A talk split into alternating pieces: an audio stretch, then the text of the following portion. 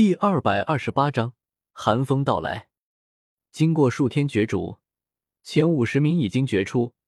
今日要进行的将是一场排位赛。教场前的高台上，虎钳低头看着台下众人，朗声说道：“只是这次，我们要的不是一场单打独斗的擂台赛，而是一场大混战。你们在这个圈圈中坚持的越久，排名越高；反之亦然。”教场之中，不知何时画出了一个白色大圆圈，前五十名已经都在其中，其中有迦南学院的学员，也有十多个我带来的青年俊杰，他们表现还算不错，与这些外院弟子相比，并没有太大劣势。依照惯例，排名前五者，也就是留在这个圈中的最后五人，学院有所嘉奖。当然。虎钳偏头看了我一眼，笑呵呵说道：“今年因为有这位左使在，所以最先出局的五人，这位左使亦有嘉奖。”我起身朝那五十人微微一笑，然后压低声音对虎钳说道：“院长，我猜待会儿肯定有人第一时间主动跳出那个圈，你信不信？”虎钳有心说不信，但眼前的事实却无法让他说出口，因为下面便有数人。正站在圈边上等待，好似只要比赛一开始，他们就会争先恐后跳出圈，以争取那最先出局的五个名额。这让虎钳一阵憋气。他们举行比赛是为了激励学员努力修炼，可现在怎么变成让学员比认输了？因为修行并不是靠努力就能成功的。我叹息一声，指着那五十人说道。除了萧炎、薰儿、白珊、虎家、吴昊这几个天才，我猜他们之中活得最久的，肯定是那几个打算认输的人。这人啊，最重要的就是有自知之明。院长，看看中间那些不上不下的人，天资不足，却又不愿认输，非要硬着头皮争一口气，可到头来撞得头破血流，又能如何？要么早早死于争斗，要么撞碎了棱角，归于平凡。很丧气的话，虎钳却一时沉默了，顿了顿，他没有说什么，看向台下，朗声说道：“比赛开始。”他话音刚落，圈内便有数人争先恐后的跳出来，细细一数，竟有七人之多。我不由挑了挑眉，问一旁的林颖道：“他们之中，哪五个是先出局的？”林颖身为斗皇。灵魂力量强大，看得分明，当即指出了五人。这五人面色有些不自然，但还是有些喜色。前五名他们根本无望，现如今得了后五名，也能从我这里得到一份奖励。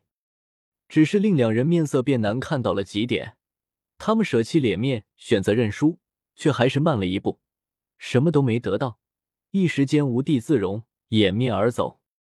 我也没管他们。他们连认输都能输，还有什么用？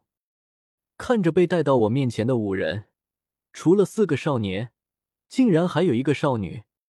啧啧，一般来说，女孩子的脸皮都更薄些，认输这种不要脸的事情都做不来。没想到她竟然这么果断，看来也是背负了很多东西。我走到他们身前，他们看着我，神情不一，面色却都有些不自然。但如今马上就要杀寒风了，我也没心思与他们说太多。诸位，想要得到，便要付出或者舍去什么。我指着还在大混战、斗气五光十色乱晃的白色圈圈中，说道：“他们付出了，所以他们能得到学院的奖励。当然，他们之中很多人的付出注定是白费的。而你们，舍去了。”顿了顿。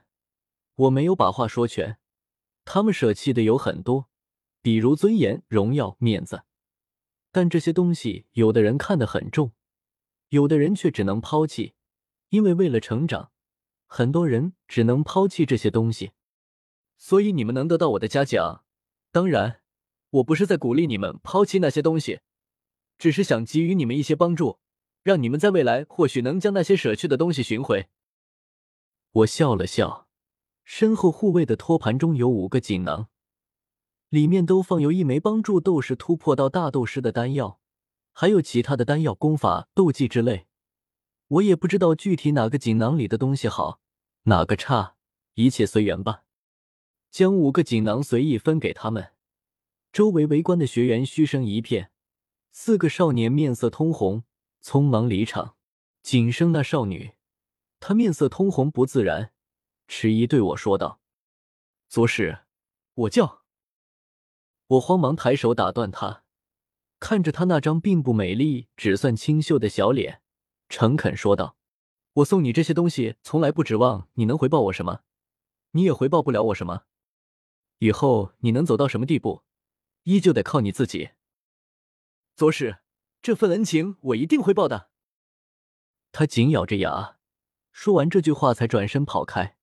我愣了愣，摇头失笑起来，回头看向林颖，他迟疑了下，说道：“半个时辰，我去查清这个女人的全部资料。”我没好气的翻了个白眼，一个斗士修为的少女有什么好查的？而且长得也不是什么倾国倾城的大美人，就一普通少女。这时，那白色圈圈中的大混战也终于落幕。不出所料，我带来的嘉连俊杰全军覆没，前五名分别是萧炎、薰儿、虎家、白山、吴昊。虎前起身说了些冠冕话。这场内院选拔赛终于落幕。在休息了一天后，他带着前五名去了迦南学院的藏书阁获取机缘。这其中机缘究竟是什么？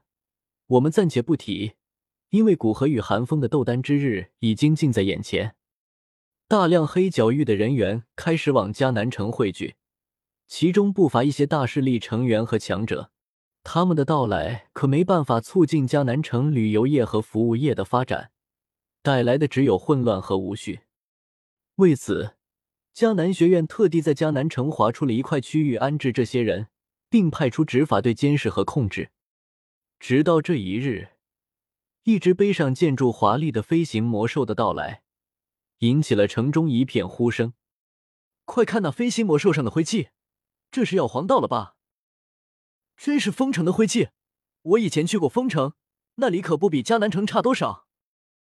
在满城的议论声中，药皇寒风来到了迦南城，带着一场无人看见的风雨。